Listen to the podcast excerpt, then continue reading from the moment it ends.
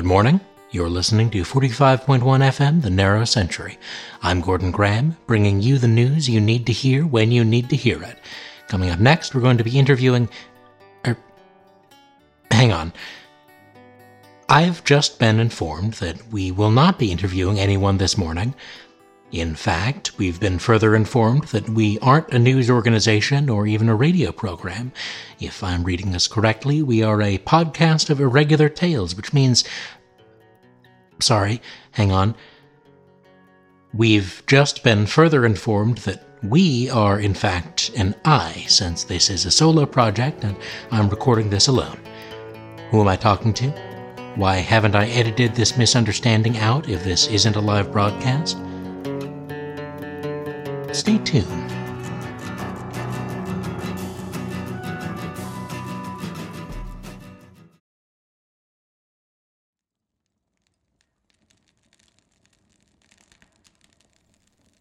Twas many, many years ago, in the deep winter of humankind, so long that not many can still tell the story. Gather, then, and hear it again the story of the big war, the great hush, and the endless snowfall. Gather and hear the story of the first Christmas. It was. was. I'm sorry. I know we've got the traditions to keep, but I need everyone to be patient for a bit. Indulge me. I'll get to the telling. I've just I have things that need saying. The truth is, I don't remember the first Christmas. That'll disappoint some of you. I have my reputation as the one who's seen everything and knows everything, but even my age only goes back so far.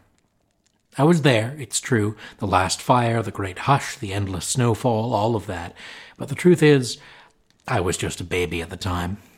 My brother Logan was really the last person in the lodge who could have given a first hand version of those days.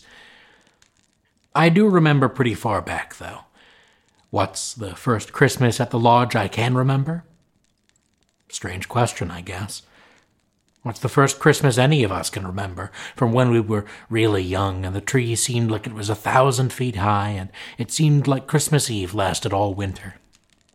I do remember that it was a good tree, though. We still had most of the original ornaments and the old electric lights that were, well, they were different. These ones we have now last forever, but the old ones were warmer and dimmer, more like sunlight than starlight.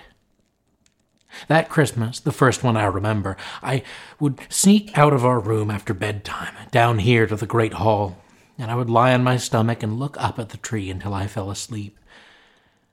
I grabbed pine needles from the floor and kept them with me while I was doing my chores, so I could smell the sap and feel the prickle whenever I had a free moment.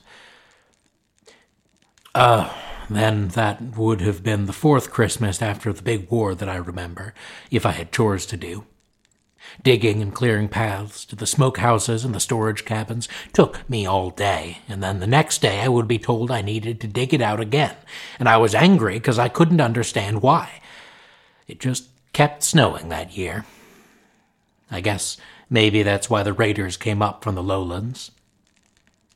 Yes, fourth Christmas. You'd know it as the year of the battle. Take a look there on the tapestry.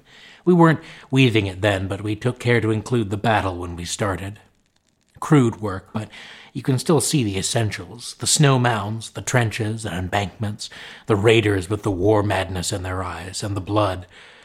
We knew they were on the mountain before they were sure there was anyone in the lodge. Hunters had spotted them tossing the town a week before Christmas. The lodge was livid with rumors and worry. My mother tried to keep the speculation away from Logan and me, but there was no getting away from it. The lodge was too small and the news was too important to keep quiet. Hungry men with guns were coming. They did, three days before Christmas. Logan wanted to help with the fighting, but he got shepherded down into the basement with the rest of us. Me, our mother. It's the closeness of the air that really stuck with me, I think. And the sounds. cracks of gunfire echoing through the walls like thunder. Shouts, now and then. The cellar was thick with fear. I didn't let go of my mother for as long as the sounds went on. Near the end of it, I remember, I can still hear a single voice screaming that came up through the din, and it just went on and on and on. I never asked if it had been one of the raiders or one of us. The bodies, theirs and ours, had been hidden by the time I was allowed upstairs, but nobody could wash the blood out of the snow. Do you see, there, in the tapestry? It felt like the whole mountain was painted red. But we still had the holiday. We cooked our little banquet. We brought out what little wine was left in the cellars. We found pictures of the people we'd lost to the battle. And on Christmas Eve, another snowfall rolled in. It covered over the blood and the shell casings and the trenches, and we awoke to find the mountain washed white again. I was too young to really know anyone who had died, but I cried with everyone else while we exchanged their last gifts. That's right. You wouldn't understand. Gifts were different in those days. We exchanged gifts back in the beginning, before the big war, too. We'd give a gift to people closest to us, immediate family, a friend or two. It's hard to explain it. After all this time, it's easy to see why we all started giving our gifts to the whole lodge. When my mother gave a set of building blocks to me, it was only natural that the other kids should get to play with it too. If someone managed to dig a bottle of good liquor out of the ruins down the mountain, it got split into as many glasses as we could find, no matter who it was supposed to be given to. Of course, the presents got bigger and more widely shared. Gifts for few were a relic of a much bigger world, but it took us a little bit to learn that that it was a smaller place then. Anyway, it wasn't long after the battle that we started making things. Logan learned a little carpentry to shore up the damage the raiders had done. I learned to carry a bucket of nails. Some of the older women, knitters and quilters, started on the tapestry before the next Christmas. You can see the next few years after the battle the year of the long summer, Madeline's year, the year of the goats, the lights out year, when the old windmill stopped working and before we got the new ones up, the year of the burn. We stopped counting time in numbers for a long while and went by more useful measures. I marked off my height on the doorframe in our suite, and Logan and me both kept track of the furthest we'd been from the lodge. We circled down into the western meadows one year, spent a spring collecting the lavender that grew there. We visited the trappers and the hunters in the cabins under the south face. Logan learned skinning. I learned to turn the rabbits into stew. The year of the burn, we dared to spend two whole days picking our way down toward the ruins of Government Town. There's nothing left there by now, but I'd never seen anything bigger than the lodge before, so it looked immense to me. I couldn't have been older than ten, and I was terrified, still thinking of the stories our mother had told us to scare us away from the ruins. She said that lowland raiders made camps there, and there were bears the size of trees that slept in the basements. Logan couldn't get me to come further than the very edge of town, and he left me there to stoke a fire while he went and scavenged a few unbroken mason jars from a low brick building, his treasures. Our mother thrashed him over that little expedition, but she still used the jars to teach me how to make Marionberry preserves. Those were probably the first present that I gave that Christmas. We ate it on unleavened crackers and put up pictures of the couple of people we'd lost that year. The mountain was our world. It gave us everything we needed if we knew how to ask for it meat if we weren't too greedy, milk once we learned to live with the goats, honey once we got the hives set up in the meadows. We knew, well, I guess I should say that I understood that there was life in the lowlands, but only academically. We had a radio that worked now and then. Ben Gould would tinker with it, said something about charged dust in the upper atmosphere, something foul in the clouds. The voices he managed to pull out of the air were no more than ghosts to me, like bedtime stories the grown ups would tell around the fire. They babbled nonsense words like electromagnetic pulse and fallout, and names like South Station and Fort Callister. Everything I knew was here. Every person I'd ever talked to or ever seen lived in this lodge on this mountain. Anywhere else in the world was as far away as the days before the war. Logan tried to explain it to me, explain the way it used to be. He pulled books off shelves and found atlases and road maps. The older he got, the more time he spent poring over them, and the more time he spent trying to explain them to me. More nonsense words like Pacific and Chusets and Europe, and more that I can't even begin to remember. He remembered, even though he'd never seen any of them himself. He felt he'd been robbed of that chance, I guess and he kept getting angry when he couldn't make me understand what we couldn't have anymore. I don't remember how old I was when we got our first honest to God visitor at the lodge, but I remember that we didn't give him much of a welcome. A couple of hunters came bounding in through the front doors, shouting about a figure picking his way up the pass. We all thought he was scouting for more raiders, and he was no more than a few hours down the mountain. It's a miracle that nobody shot him, that he had a chance to try and explain himself, that the radio equipment worked long enough to get word from South Station that he was all right. There were a lot of reasons to dump his body in a ravine and think no more about it, but, for better or for worse, we had a guest for the holidays. His name was Jackson, I can't say if that was his first name or last, only that it was all he went by. The adults were wary of him, but most of us kids were thrilled to have somebody new to talk to, and we peppered him with questions. Had he ever seen a bear? Had he ever shot someone? Had he ever been shot? Did he know any fun games? We showed him to the Christmas tree, and if there's one thing that sticks with me, it's the glint of tears I saw in his eyes. He sat down for a long time, just looking at it, like it was a ghost or a monster or an angel. As he told it, the lowlands were full of decorations broken lights, dead trees, cracked and fading plastic ornaments, and lawn figures. The big war happening just a few days before Christmas left the whole world frozen in place. All the happiness of the season had burned away, and for the last ten years all he'd seen of the holiday was its corpse. But there, in the glow of the tree, I could see something spark in his spirit that must have once been dead itself. When he joined us for the big Christmas dinner, he laughed and sang and remembered the dead along with us, and he added a few names to our lists of the lost. He gave gifts of things he'd brought for trade refurbished knives and reading glasses and steel sewing needles. I suppose, in a certain sense, he took something, too, though I didn't notice it happening. Logan was near enough to twenty, and he spent more time talking to Jackson than most. He pulled out his road maps and asked him all kinds of questions about wind patterns and highways and faraway cities that had used to be part of the wider world.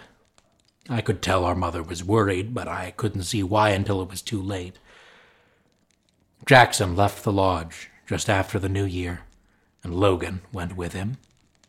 He left a letter and promised he'd be back before the next Christmas. He wasn't. Or for the Christmas after that. My mother would hang around the radio room, hoping to hear word from South Station that Jackson or Logan had come through, but no word ever arrived. A third Christmas came without Logan. After that, I stopped counting. My mother never did. Mr. Kahn and Abby Fitzroy talked a couple of times about adding his picture to the tree or toasting him along with the others, but she never allowed it. He'd promised that he was coming home. I count myself lucky that I don't remember the war or the time before it. Logan always had a hard time with that. The lodge was just too small to be his world, and he was too young to be afraid of what might be waiting in the lowlands. We kept ourselves busy, waiting for him to get back. Over the next few years, we ran out of things to give and re-give, so we started making more things of our own. We started building furniture and clothing and toys stuffed with straw and lavender. I helped my mother to build the beehives in the lower meadows, and she helped me to bake the honey into bread I learned to grind from the wild grains. We learned how to tan hides and blow glass. Look at the tapestry. Can you see how we improved over those years? It was the year of the carpentry shop, the second burn, the year of the wildcat, the year of the convoy. We got guests from South Station and Fort Callister, men with uniforms and medals who brought weird lowland goods like popcorn and salted fish and electronic gizmo games. They must all be broken by now. It was a long time ago. Our guests told us about the raiders that still raged with war madness in the lowlands, and the great walls of killing dust that whirled across the plains. They told us we were lucky to have our lodge, and we'd do well to keep closing off the passes in winter time. I remember I was bringing out soup for the guests, and I heard someone, Otto Lang, I think, asking the men with medals and stars about how the war got started. The big one. But even the old military officers couldn't say for sure. We sent them down the mountain with pelts and honeyed nuts and jars of preserves for their families, with our good wishes. The year after that was a dark one. Look there, you see, on the tapestry? The year of the bug. Somehow, nobody could rightly say, a germ made its way into the lodge. Maybe the traitors brought it with them. That bug tore through us like nothing else. Dr. Fitzroy, he fought it as best he could, and then he passed on from it. He said that he could have fixed it in a week if he'd had a halfway decent pharmacy, but by then we were already down to the herbs and teas we could find on the mountain. All we could do was make more toasts to those we lost when Christmas came around again. The year turned, and we made do with the life we were left with. We added their pictures to the tree as well as we could we didn't have photos for most of them and started making charcoal drawings. Look, you see there? That's Dr. Fitzroy. There's Waldo Botstein. That's baby Fiona. That's Imari Khan. That's. That's. Oh, hell. I can't quite remember. There's so many names now. Who can keep track of them all? I suppose we do our best. Logan did come back, in case the younger among you are wondering. He'd been gone longer than he'd been at the lodge to begin with. Good Lord, I was already 20 by then. When I saw him come in, I felt about eight years old again. He was burdened down with bags and furs and skins, and he had the sort of beard I was used to seeing on trappers coming in from the southern cabins. Hey, he said, I heard about Mom. I'm sorry. I tried to beat the living hell out of him, but I guess nine years in the lowlands have a way of hardening a man. He tried to explain, to talk about where he'd been and who he'd met, what had kept him away from us, the lodgers, his family, his own mother, for nearly a decade, but I didn't have the patience to hear it. As I said at the time, it had all been used up waiting for him. Our mother had died in the year of the bug. I can't recall if I've mentioned that already. I. We had buried her out near the beehives, near the markers for the father and sister I'd never met. It's hardly surprising that we didn't have much to talk about, Logan had lived so much of his life away from me before the war, before I'd been born, out on the road, seeing and doing God knows what, and then he'd come back and found his only family was a kid he'd hardly known, a native to this post war world that he was stranded in. I'm sure he thought of me like a stranger that wouldn't leave him alone. I know I sometimes thought the same. Then Christmas came as it always did. We popped corn and strung it on long garlands, just like we do today.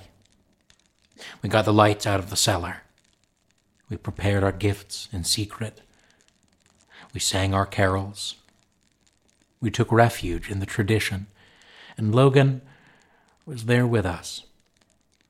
He still remembered the songs and had small gifts from his travels for all the children that had been born since he'd left. We explained how we gave gifts now, and he smiled and nodded and said that made more sense. We had the Christmas Eve feast together, and he told jokes I hadn't realized I'd first heard from him. We made our offerings to the dead.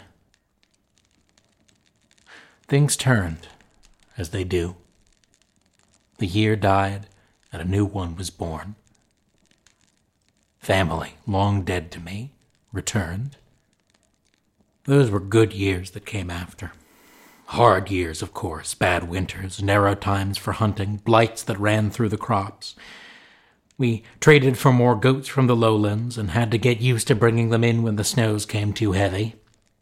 Logan took to ranging out on the mountain, and it wasn't long before he was regarded as one of the best trappers, and he was always sure to come back to the lodge for Christmas. It was in those days I found my way to the job of head cook that's kept me so popular even into my rambling and cantankerous old age. I'd say it's good of you to keep putting up with me, but I know that you only do it because you don't want to risk going without my mushroom pie. But, but, I know. This is dragging on long, and I still haven't gotten to the real story. The first Christmas. How it all began. I promise I'll tell it, same as every year, but it's important that I tell these stories too. It's important that you, that we understand what it all meant. If it meant anything. Our work on the tapestry continued. I left it to quicker fingers and more poetic souls. Look there, that's the year of the wolf pack. It seems so long ago that I can only remember them as those char black monsters. There's the mill when we first built it. Oh, the year of ten births.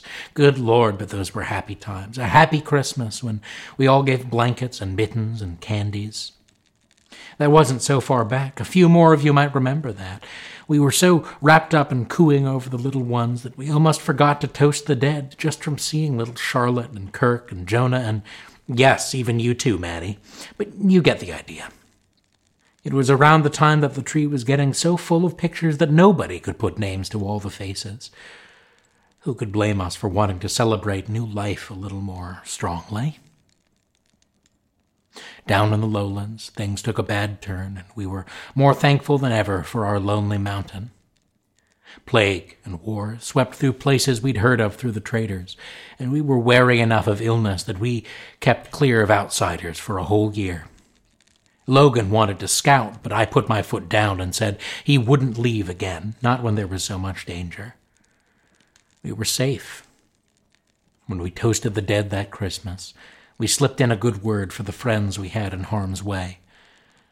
We cried in the darkness. We waited for the light. It seems like a different world now. We've got history, I guess, to pick up more faithfully where my tall tales leave off. Word came up the mountain that the traders were getting organized, and Fort Callister was going to hold an election, of all things, we heard that the dollar was good for trade again, and the oldest folks dug out the few bills they'd squirreled away. It didn't make any sense to me. I just didn't see how it could affect us lodgers. And it didn't, for years afterward. We had our chores, and our crafts, and our secret gifts in the fall and winter. We had our tapestry and our songs. Then it was then they. Then people started leaving. I can't even remember how it started, but people started going down the mountain and they weren't coming back. The roads were safe enough. The world was getting bigger, and young folk who'd been hearing about Fort Callister and the dollar and the days before the big war for their whole lives suddenly seemed to realize that they didn't have to hear about it secondhand anymore. And the older people, they, we, seemed to realize that we were coming up on our times to join the lists of the dead. Logan, my brother, was the last. I might have mentioned that already. He got sick with something that dragged him out for years. Nothing anybody could explain, not since the last of the doctors had passed. I tempted and browbeat him out of his cabin and back to the lodge, and he started his long, slow journey towards death. I sat and talked with him every day the kitchens could do without me. He told me stories I hadn't wanted to hear. They were, they really are, still fairy stories to me. But he wanted to tell me, like when he'd shown me maps of Chusitz in Europe when we were small. He said how he and that first wanderer, Jackson, had followed railroad tracks across the desert to mountains smaller and stranger than ours, where they'd met Indian tribes and gangs of raiders who revered old war machines. Logan told me about vast cities that he could only see through the end of a spyglass, now ruins huger and more dangerous than the little hamlet of government town that had scared me as a boy. There were shadows left behind by the big war where no plant would grow and no animal would walk, and he learned to skirt by listening to clicks from a yellow box that Jackson had given him. He told me about the Pacific again. He still couldn't make me understand it. Well, he got weaker, and the winter got colder. I think we all got anxious that he wouldn't be able to tell the story before the end came. He was never worried, though. Whenever we'd press him, he would just say, It can wait for Christmas. And it did. Christmas Eve arrived, and he insisted that we bring him out for the feast. He could hardly eat four bites, but beamed the whole time. We could feel something in the air while we waited like the specter of death was waiting in the hall for its moment. At last, the time came for the toast to the dead. Logan cleared his throat. The whole of the lodge fell silent. Over the years, I don't know how many dozens of times he must have told the story. We have our version of it, our tradition, the "'Twas many, many years ago, and the deep winter of humankind to go along with the toasts and the pictures and the tree. He had the last word about it, though. He'd been ten years old when his parents suggested they have a special Christmas. They were going to go up to the lodge for the holidays. Our mother was still on maternity leave, and our father got time off work. It had been a rough year, emotionally, politically, and they wanted to splurge on my first Christmas. Our sister, Maggie, was three years older than Logan and had begged to be allowed to spend the holiday with a friend back in the city. At first, Logan was sad about his first Christmas away from the old house, but when they came up the slopes and he saw the lodge for the first time, he could barely contain his excitement. It was like a palace up there on the lap of the mountain, with more rooms and hallways and stairs than he could begin to explore. Our parents were just relieved at a chance to get away from the wider world. There was trouble brewing, even if they couldn't really see what kind yet. They'd been at the lodge for three days when messages started to come in over the wireless. Adults started to cluster around the gizmos, and they started trying to get messages to loved ones, friends, people with connections. A lot of people started to leave the lodge to find their people. Logan didn't understand what was going on, but he was starting to get scared. The radio and the other machines stopped working, and people started to get really scared. They talked about retaliatory strikes and the future of the country, and then the first sounds of the war began to echo over the mountains. It was bigger than thunder, bigger than any sound anyone alive has ever heard, probably. It went straight through the walls of the lodge and shook the foundations like an avalanche without snow. Pops and flashes of light appeared in the distance. Great spears of flame leapt into the sky, and panic ran through the guests as they rushed to the basements and storerooms of the lodge. Black smoke welled up in plumes the size of mountains. Day turned to night. The sounds of war would not stop for hours and hours. No matter how much he cried, or I cried for that matter, it couldn't stop the booming that swept across us in monstrous waves. There was nothing anyone could do. It was the end of the world, it felt like. Of course, even the end had to give way to something else. The weapons of the big war hadn't come anywhere near the remote lodge, and by some strange chance, the collection of people who had just come to enjoy the mountain were spared the fires that had consumed the world all around them. The lodge had supplies of food. It had a well that drew from the snow melt. It had wind generators for electricity and warmth even in the winter. Many couldn't stay, of course. They had family who might have been spared. The people who'd worked at the lodge largely abandoned it. The ones who were left were mostly those who were from too far away to hope to go home. The Botsteins, the Fitzroys, the Kahns. And there was us. Our parents knew we wouldn't find any place better to stay. Our father took the car, promising that he'd find Maggie, our sister, and bring her back to the safety of the lodge. Logan didn't want him to go, but he offered one last hug goodbye before our father pulled the door shut and drove off down the road. Logan never saw him or our sister again. They kept the lights out and the heat down to make sure the power lasted as long as possible. The sky was clogged with dust and ash, so the darkness slipped seamlessly from one midnight to the next. There was nothing to do, nobody to contact, no job that seemed worth doing in the face of this apparent last night for the human race. Logan said that nothing our mother did could comfort me, and I just cried until I fell asleep from exhaustion, then started crying again as soon as I woke up. We had survived the war, but the question hung in everyone's mind what made it worth surviving? It was December 24th. The big war had begun and ended two days earlier, and a few of the remaining people who'd worked at the lodge decided to do something. They'd already been getting ready for a grand Christmas gala for the guests, and most of the pieces were in place. They decided that, whatever else had happened, whatever else we had lost, they weren't going to cancel it. They got the help of a few other survivors and spent all day working. As they cooked and cleaned and decorated, a strong, cold wind began to blow from the north, and miraculously, the air began to clear. As the weak sunlight faded and the stars began to peek out from the clouds, the survivors and staff grabbed the remaining guests, about forty people altogether.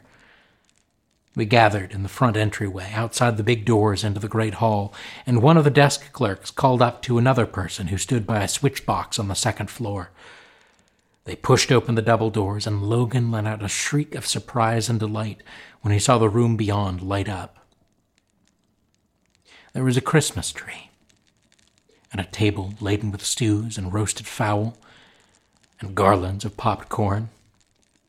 Row upon row of bottles stood at the sideboard, and a pyramid of fluted glasses stood on a white tablecloth. At the same tree, Logan swore it was sixty feet tall, lit up. All of the lights on the outside of the lodge lit too, and the lights in every window. They stoked the furnace and lit a roaring fire, and they used a machine, now long broken, to play the Christmas songs all through the lodge. The sound of bells was in every hall, in every room, and, as Logan put it, in every heart. They moved through the room like they were afraid to touch the food or the drink, in case it would vanish as soon as they reached for it. And Logan grabbed a slice of cake from a towering tray, and the spell was broken, and the room erupted in laughter and celebration. People rushed to their rooms to grab Christmas presents they had brought but forgotten about, and piled them under the tree for the next morning. Drink flowed like water, and the carols that seemed so childish and distant a few hours earlier came to the lips of every man, woman, and child. There were people at that first Christmas who had never celebrated the holiday before. It didn't matter. There was comfort in ritual, and people started to understand that this was the first Christmas, not the last one. It was the darkest night of human history, and they sang and ate and gave. As the night went on, knocks came at the front door. People from Government Town down the mountain had seen the lights, and people who'd been staying in cabins all over the southern face had been snapped out of their days. They were welcome to the feast without a second thought. When Logan finally fell asleep that night, it was with our mother's arm around him and the sound of laughter in his ears, a sound that he had thought he would never hear again. Seventy years later, almost to the hour, Logan was dead. He passed away in that chair, right over there, not long after he finished his last telling of the story. At the time, there were more than a hundred lodgers. Now there are barely as many as there were that first Christmas.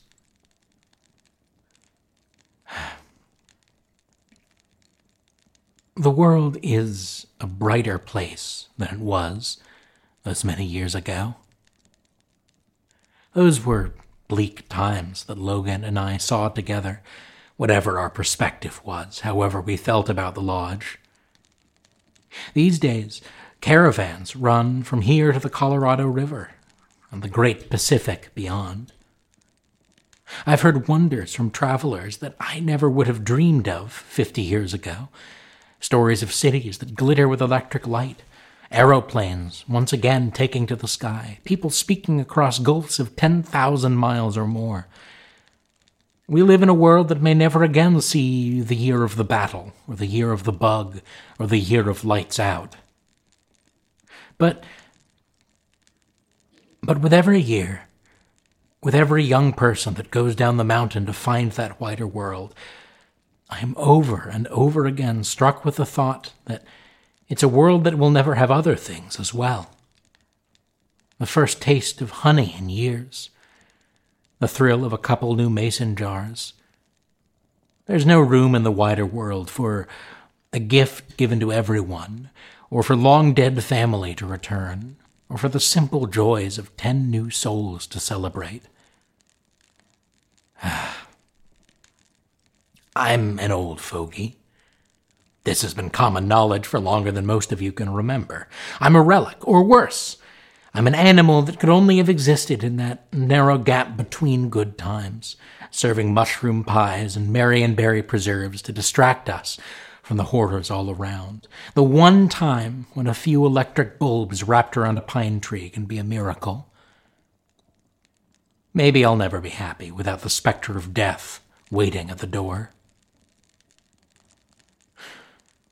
Christmas is, after all, the time we reflect on death the death of family, the death of culture, the deaths of six billion people so many years ago. But as we have learned, the death of one thing doesn't mean life can't return. One year perishes in the dark, another year is born. One civilization incinerates itself, and new hope flourishes from its ashes. One tradition falls by the wayside, and a new one emerges in its spirit. There is light in our futures songs, feasts. What we had here was beautiful, if brief. Carry that with you and remember to toast the dead.